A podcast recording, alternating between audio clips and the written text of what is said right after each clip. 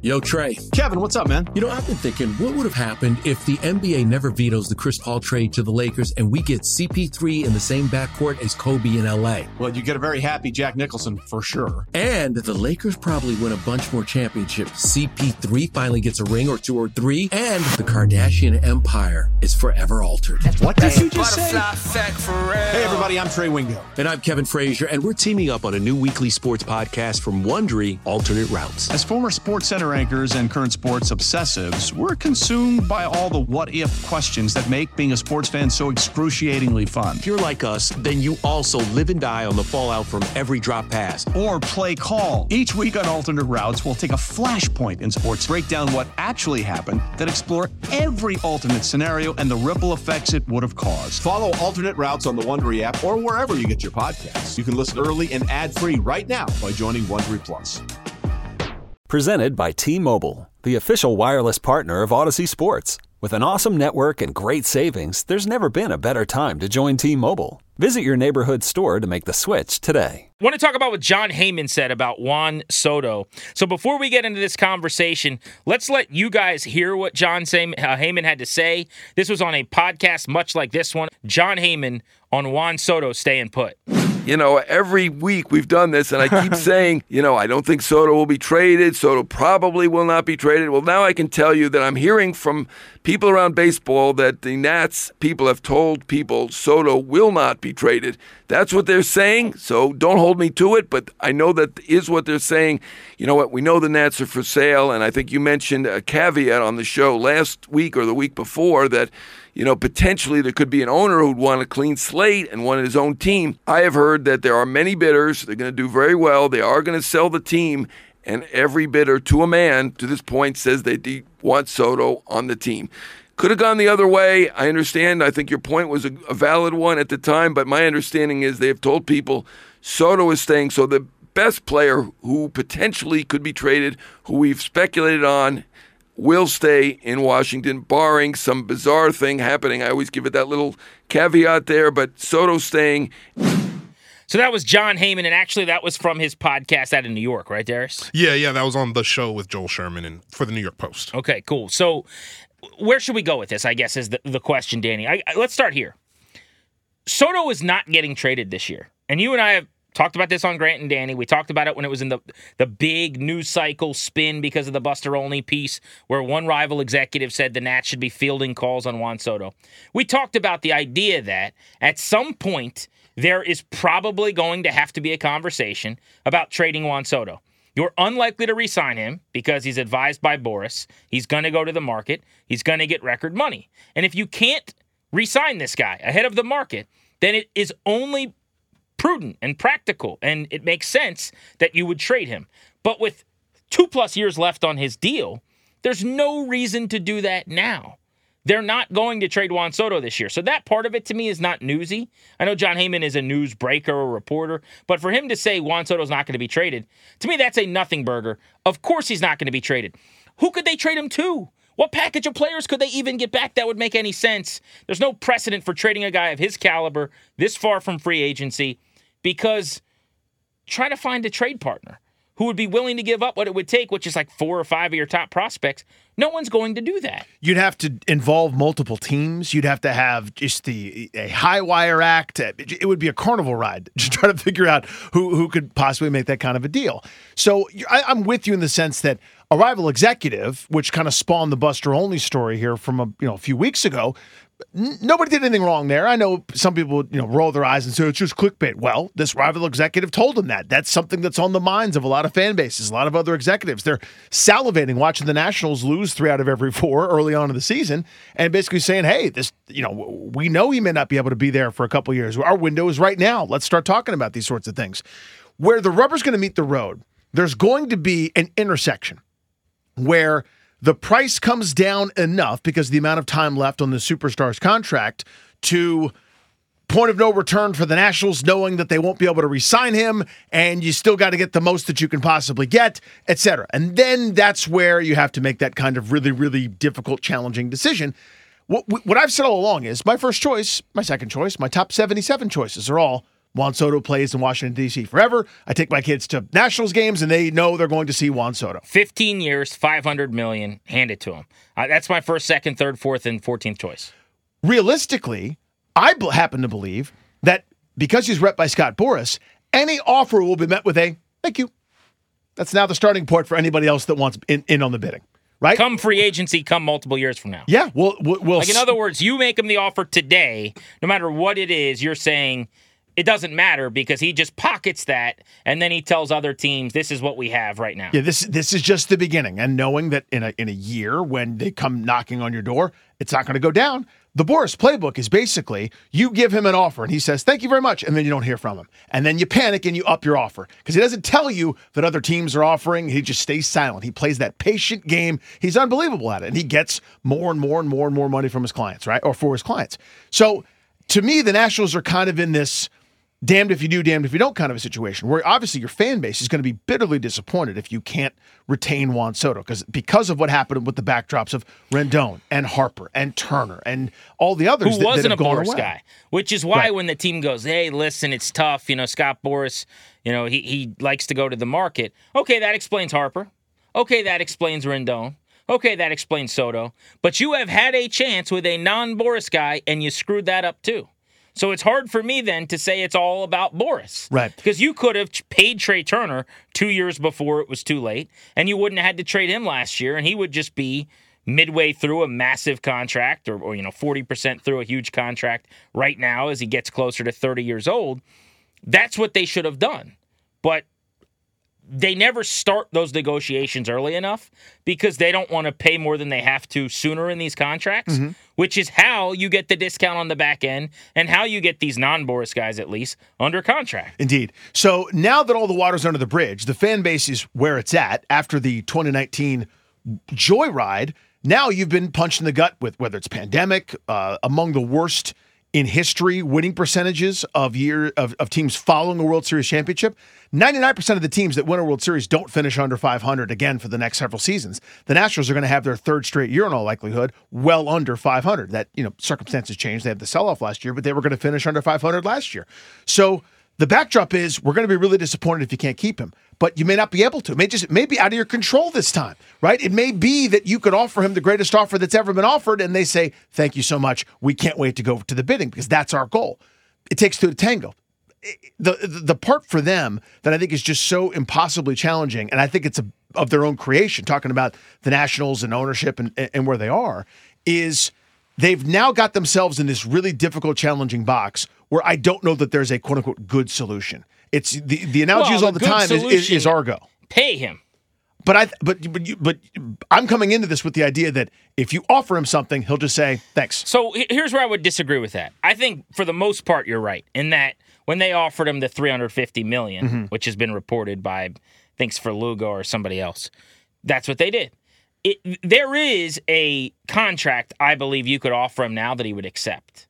Again, he's two full years away mm-hmm. from free agency after the season ends, and you're seeing him struggle on a bad team right now where he's hitting 230 plus if you offered him today, they won't. So it, we're wasting our breath and it's nonsensical to talk about, especially before they sell the team. But if you offered him 15 years and 500 million, 1000% Scott Boras would accept that offer. 1000%. There's no way you wouldn't. You look at what Tatis got. It blows that out of the water. You, you he could get hurt tomorrow and never play again. You know, he, he could get hurt tomorrow, his shoulder or something, or break a hamate bone and lose power that never comes back or something. So to shatter every record with like 500 million, not even a debate, like he'd accept that. So the question is, where do you walk that line back to where it's a point of no return where he has to accept it? Could you do that for 430, for 440, for 470? I don't know. But I know if you went to him right now and said, here's 15 and 500, that deal's done. They just would never in a million years do that. Having said that, I want to talk about the ownership part of this because that was the other part of the Heyman comment. Yeah, that's the, heard. that's the central part to me. So he basically said that to a man or woman, we don't know who the owner that they're talking to about selling is. They all want Soto on the team. Let's just take him at his word and say that he's right. He's got a decent enough batting average. Get some stuff right, get some stuff wrong. But let's say they all want Soto. what do you make out of that? Like, what do you take from that? To me, they're worth the most money in a sale with Juan Soto as part of the team, who could be the biggest star in baseball in any given season when he's going right. Beyond that, though, if you are a new owner, you, as, as you heard Heyman refer to, I, I guess it was Sherman who had the, had this point. Like you, even let's say you don't want to pay Soto, you want that asset because I take over the team. He doesn't take the fair offer I offer him. I now flip him and rebuild my entire organization with two pitchers who throw 98 in someone's system and two starters in the infield and the outfield. Like to me, it's a no brainer that he's going to be on the team when they sell. But he said they're definitely selling. They got a bunch of bidders going to do really well. Like that was the newsy thing to me there. Yeah, but so then as as it applies to Soto, is that a under the current contract? We'll have this. We'll have this sale done within the next two years, and he's on the roster. Or is this we want him signed, sealed, and delivered? When we take over the team, we know our asset is Juan Soto for Well, 10 years, 12 years. But they're not selling in two years. They're trying to sell now. I know. I mean, so that that to me, like this isn't that they're going to sell in 2025. Like I, I think they want to sell tomorrow. Well, it's yeah, and they want it to hurry, but there's still a lot of things that have to happen between now and then. I, I guess the point I'm trying to make is a new seller. Of course, you're not going to trade Juan Soto in August before a sale gets done. But the difference is a long-term contract worth hundreds of millions of dollars, which is a diminishing asset. And again, I'm- I'm not saying Juan Soto's diminishing. The back half of that deal is not going to be the same value as when he's in his prime. Just like if I'm acquiring your uh, cereal factory, I know that right now it works, but you know, I have the I have a lease, I've got all these bits of equipment I'm going to have to pay for later to fix and all these other kind of things. So that's all sort of factored in. That's a depreciating cost. Some new owners will treat that as as an investment and say that's a bad idea. We want nothing on the books. Others will say no, no, we need butts and seats for this ballpark. I mean, it's all you know, uh, six one half dozen the other. A new ownership group likely coming in will say, of course, right now this minute needs to be on the team. So he's not being traded this year. You're 100% right about that. But the long term part of it, that's a variable that a different ownership group, it's the beholder. Well, so somebody might come in and say, oh, we got to have him. I don't care what the cost is. Others might say, we're not paying that. Well, but but so to be succinct, I think with what you're saying, the question is: Is he worth more to the new owners not yet signed or signed?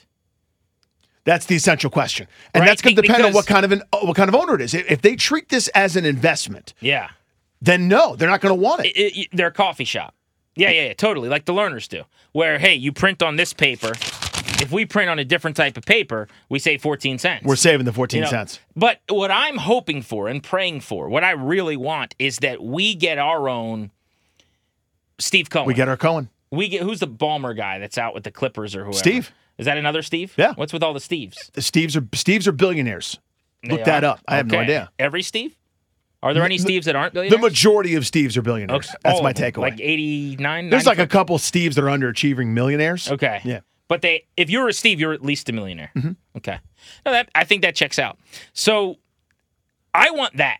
I want my own Cohen, my own Ballmer. I want a guy that's coming in here. I'll, I'll use Bezos as my placeholder because it's just the easy name. He owns the post. He's got. Didn't he buy a house here somewhere? Does he live here or does he just own? Like, like he bought a neighborhood. he probably doesn't live anywhere, right? He probably has like 15 houses and Yeah. 23 cities, and he also he I think he lives on Mars part of the time too now. Seriously, with a space company. Why wouldn't he? Uh, so I want that guy or someone like him to buy this team and just to win bidding wars. Now that's probably not that realistic, but the Mets have their thing now. They have Steve Cohen who wants to spend, and you got to deal with him tweeting and being annoying and, and saying things he shouldn't on social media when he gets mad that the team loses four games in a row. But my goal would be that whoever the new owner is, they have their press conference and they say in that press conference, Juan Soto's going nowhere. And then they walk down the steps from the platform. They walk right over to Boras and Soto, who was at the press conference. They hand him a blank check and they go, fill it out. I'll see you guys tomorrow. Like that is what I want. But I think to to an owner, it's probably more valuable to have Soto on the cheap still, not yet having signed an extension, because then you get to decide how much am I paying him. You get to Right. decide if you can't pay him. You know what prospects you want back, or who, what organization, or what league or division you trade him to. So not only is he not being traded, but let's say they wanted to get a deal done, which they couldn't anyway right now. I don't think it would matter because I think you're just in a holding pattern until the new owner makes that decision. It's there's so many complicating pieces to this. And again, th- this would be I just wonder what the narrative would be how different this world would be if they'd retain one of their guys. And I know they they always, whenever we say that, they go, "We paid Stephen Strasburg." I, I guess I mean another one. If they paid somebody else at Well, a certain point, they paid Ryan Zimmerman and Stephen I Strasburg still all time. have like a, a radar uh, antenna up weird thing over the shutdown that when they took care of him. I mean, this is one thousand percent me speculating. put that and- tinfoil hat on right now. Yeah, yeah, you put it on. tinfoil hat, and it's like when they shut him down, there was like something like, "Hey, we're we'll do an extension down the road or whatever." I'm gonna get. I feel dumb even saying it, but like, they're, they're- he's the only guy. Now he's also a little bit different. He's kind of a weird cat. We're gonna talk about Stras by the way in one minute, who's rehabbing, but you know maybe he is. Like one of these guys mentally who never wanted to have to go win over another clubhouse or meet new people or get to know teammates and coaches and a manager and learn a new route to a new ballpark. I mean, he is, I guarantee he drinks at the same bar by his house all the time. You know, there's three or four neighbors who see him on the same walk with his kids. Like, he's that kind of dude. So Yep. maybe it's just like that was more him than the Nats. But for it to only have been him and for him to be the guy that you shut down, which was pretty unprecedented, I got a little tinfoil hat thing going there. It's not crazy to me. I mean, you know, again, remember he signed a deal, then opted out after the World Series and signed another one. So really, they've done this a couple different times Yeah. with Stephen Strasburg. But uh, but just let me finish the point. I wonder what life would be like had they re-signed Trea Turner. I think the conversation would be different. And I know Juan Soto's a different stratosphere than Trea Turner. Just Turner's a stud. Don't get me wrong, all star, great to have. But there's something else about this guy that's being compared to Ted Williams. There's something else about this phenom that plays the way that he does, and and, and with this joy and, and excitement and the excellence, and you know every time he's on a list, it's like yeah, there's Jimmie Foxx and Mickey Mantle and Juan Soto. You know, depending on your list. I wonder how differently people would feel. But it's just after last year, after you traded away the guys, and it was the right thing to do at the time, knowing you weren't going to resign people, and it was time to you know try to rebuild the system that they've ransacked over the years to keep this competitive window open. I just wonder how differently people would feel. I, I just know, just talking to this fan base, anything involving Juan Soto not being here is seen as like the bridge too far, despite the fact that they won a World Series just a couple seasons ago. All right, let's talk Stras. Rehab start number two, both in Fredericksburg. We talked about his rehab outing that I went to last Tuesday when we were uh, back and on the podcast. So since then, he's pitched once. Also in Fred at their home ballpark right off 95. If you guys haven't gone, go check it out. It's beautiful. Pitched against the same Salem lineup, and boy, did he make those youngsters look like fools. Five nearly perfect innings. This was a flip of the script, Danny. This was the antithesis of what we saw. Mechanically, supposedly the reports were way better. Completely comfortable, throwing strikes and pelting the zone. Five innings of hitless, one walk, six strikeout baseball. This is after he didn't get out of the third and allowed three hits and four walks and three runs. He punched out twice as many, six, had just the one walk, and didn't give up a single hit in his five innings. Now, I'm not throwing a party. I don't really care about the numbers. It's A ball hitters, whatever. But after that first start, I thought, oh man, he's a long ways off. And I told you, I was talking to a bunch of the Nats brass that was there, and they said at least three, maybe four more starts in the minors. You watch that game and some of the highlights of him pulling the string with the changeup and throwing the breaking ball, having more feel for that pitch. You can start to think about him in the big league rotation again pretty quickly. Uh, five innings, throwing the way he did, pain free, it sounds like, coming out of that start. Best we can tell, not complaining about discomfort or anything. That's a really good sign. It's a great sign. And and listen, you're 100% right. Guys waving at that level, waving at his changeup or, or chasing a breaking ball out of the zone or swinging a high fastball, doesn't tell you the full story. Would, you know, would Pete Alonso swing at that? Would, I don't know, you know, name your big league stud. Pete Alonso probably would. He might have. I he swings and misses. a He's up there to, to hit nukes and take swings. Um, but you know what I mean? Like it would Jeff McNeil staring at that. Right. Would would your your run of the mill big league hitter that owns would Freddie Freeman have swung? Who knows? It's tough to tell. But the way the stuff looked to me out of his hand, that's Stephen Strasburg again. Right? The the first time it was mechanical, it was it was uncertainty. You ever you know, you remember in um uh Dark Knight Rises when the scarecrow sentences all the guys in Gotham to walk on the ice, death by exile? Love it. Those first couple of steps out there on the ice, that's what Strasburg looked like. to me. Love it sounds weird. I don't love that he did Not that. the death part. I love the film, and I remember the scene was pretty powerful. Yeah, so he looked like a guy that if I throw this ball with all my emphasis, is my arm going to snap off? Is my hip going to explode? Just looked like a guy that was trying to get through it, getting his work in, right? It was very mechanical, it wasn't very smooth. This go round, I mean, again, I'm looking at highlights here, so I'm watching the strikeout montage and a couple other moments there. It looked natural, fluid, letting his giant tree trunk legs work. And that was a, the big difference, right? When you're finishing your delivery, that's the extension, that's letting it go. And he's not 97 to 100 anymore. That's not who he is. But that 94 can certainly play up again with that breaking ball that we talked about that gets enough snap where it looks like a fastball dives down and then that changeup that just disappears. That looked like his big league stuff. So it's not always the whole story to just know a pitching line. And that's why I've been kind of waiting and seeing what Davey had to say and report about how Stras was feeling.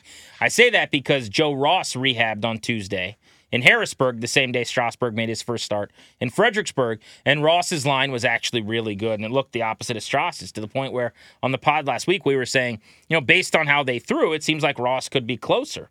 Mm-hmm. Well, Ross came out of that outing actually left a little bit early because he felt something, was in some pain. Well, we now know Joe Ross has been shut down and he will have Tommy John surgery. His age 29 season over before it ever started.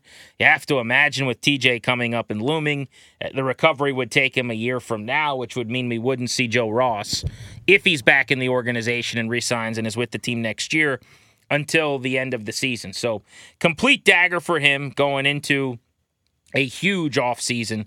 Dagger for the organization as well because they were really looking forward to getting him back. Ross, by the way, people forget, was the best last season that he'd been since 2016. I mean, he did some really good things. He made 19 starts, 108 innings, and he struck out um, right around 110 batters, you know, more than one per frame.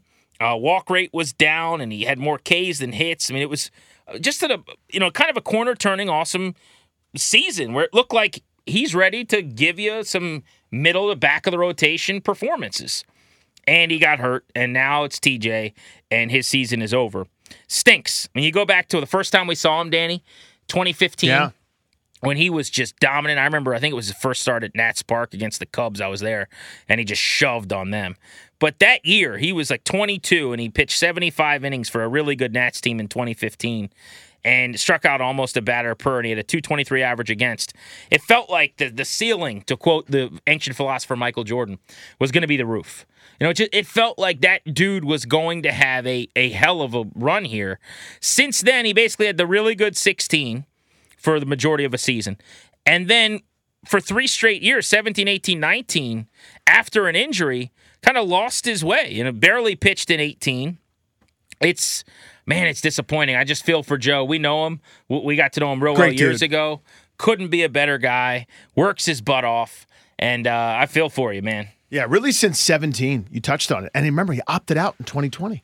Forgot about that. The 2020 pandemic year, he didn't pitch at all. It just feels like it's been forever since we've seen Joe Ross, a guy with all sorts of promise. And and I know this. Last year, he was really good.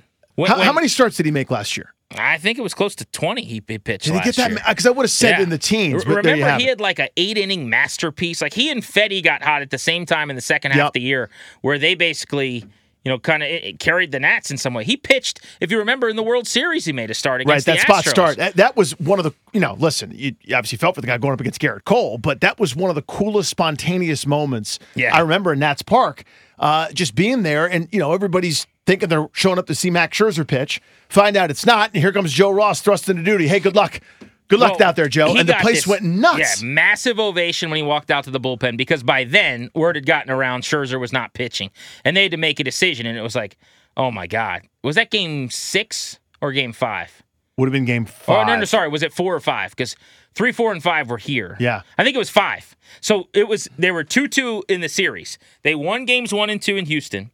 They came back to DC. They lose games three and four. You and I were at both. Mm-hmm. Yep. Game five, it's like okay, you got Scherzer on the hill.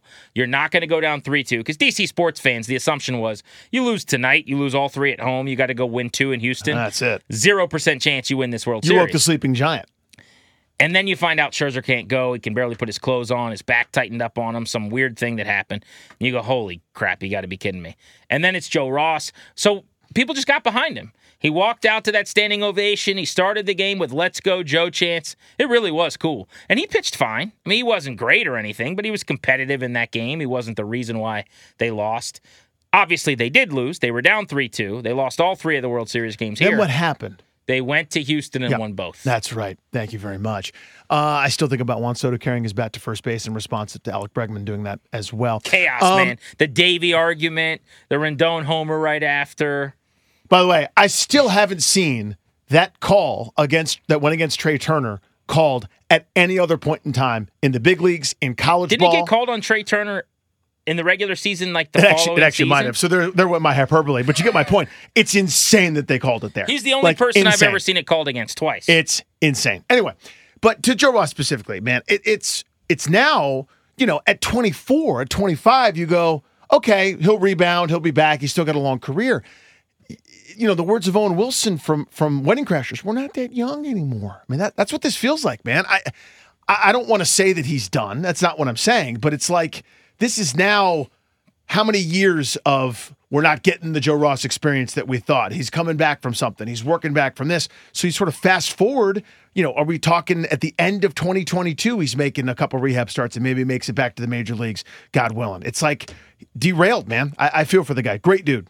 Uh, Joe Ross, for reference, in 2021 went five and nine. He did pitch 19 starts, 108 innings for Joe Ross. I don't know why I'm surprised it's that many. Maybe that maybe that's my memory hole. That's on me. That's basically two thirds of a season. Yeah. Something like that. But it was, I mean, it was pretty solid. Like his strikeout rate was over nine per nine, was like 9.1. His walk rate was low.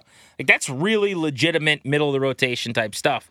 And it makes it that much more painful that he didn't stay healthy end of last year and that this has happened since. Well, he started the last game of 2019, I believe, against Cleveland. When Cleveland was actually fighting for a playoff spot, and the Nats just swept them because they swept everybody, went to the playoffs and kept sweeping people, and went to the World Series.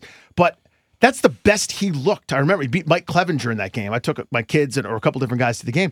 His changeup was good that day, and that was always kind of this thing he was flirting with in terms of his touch and feel. And you know, I talked to him after the game, and he was upbeat and excited. And it was one of those like, how cool is this? We're all doing. Everyone does great right now with this team. The, the, we're all pulling the rope in the same direction. I just remember, you know, how happy he was and how in a hurry he was to get out of there because he probably had a date because he's very handsome. Mike Clevinger uh, has really annoying hair. Yeah, and a funky delivery. Yes. What what bothers you more, the hair or the delivery? Definitely the hair. I'll, any delivery you got, I'll take. Tim Lincecum picking up the Hmm. dollar. Uh, you, you're limmy and like your arms are all over the place, like Chris Sale. I don't really care. Clevinger's knee was above his head. Do you know what Clevinger's doing with his hair now? He No. like braids it into pigtails. I don't. I'm not okay and, with that. And each one is going over one of his other shoulders. That's not my favorite. I don't know if that made sense. So he, he basically braids his hair and then he has each braid over his shoulders, like onto his chest, basically. It is wacky what that what he's doing. But you know me, I just please cut your hair and have like a buzz cut or something uh, when you're pitching. Yes, there it is. Look at this picture. That's what he does now. Yeah, that's not great. I What is that? I respect his stuff. He's a big league pitcher. I would just I would do a prank where I just had scissors and like, what? Isn't that such a funny prank we did? We I cut the pigtails off. Like those braid pigtails. I, I don't understand what that is. No longer in Cleveland, obviously. He's been in uh, San Diego after being moved San Diego wins. by the uh, Padres to the Guardians, or, or vice versa, but the Guardians to the Padres. All right, I digress. Uh, so Ross, Tommy John surgery, out for the year. This follows Carter Kieboom, who had Tommy John surgery. Yeah, bummer out for him, year. too. Uh, but you know, at least Ross, a couple of different times you've seen when healthy, legit, can do it. Kieboom, it has never happened. This is a first round pick, big time prospect, ultra disappointing, hasn't been able to string together quality ABs, drive the baseball, slug at all, hit for any kind of power at the major league level or even the upper minors, really. Super frustrating because I think about this all the time. I- I don't want to pin the last couple of years like on just a couple of guys, but imagine how different this organization would be if Victor Robles and Carter Kieboom became what they were supposed to. I think about that a lot. If Robles was a all-star caliber center fielder, just an awesome player who you're kind of a franchise building block, you build everything around. And Kieboom was a good, solid third baseman, say like a Kyle Seager type dude, right? Who hits like 22 homers and bats 278 every year or something. I don't think the fire sale happened. I don't think last year is this abject disaster in the second half. I don't think they stink now. They would have actually tried to get better this offseason.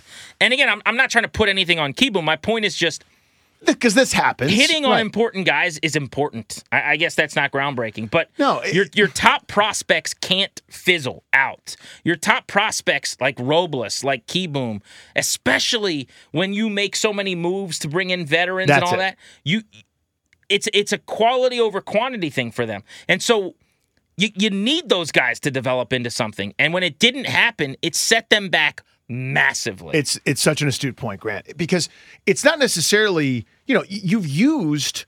There's two different two different ways to use your prospects. It's to replenish your major league roster, both with them being called up and being players and consistent for you, and also as trade fodder. Jesus Luzardo got you people that helped you win a World Series, and and you can name all the other prospects that that that came over, right, or that that were shipped out to to generate guys that were contributors for a team that won you know 90 some games on average per year over the course of a decade the guys that the, they do say we're holding on to and we're counting on you to be the next blank when they don't hit in such a major way, that kills you.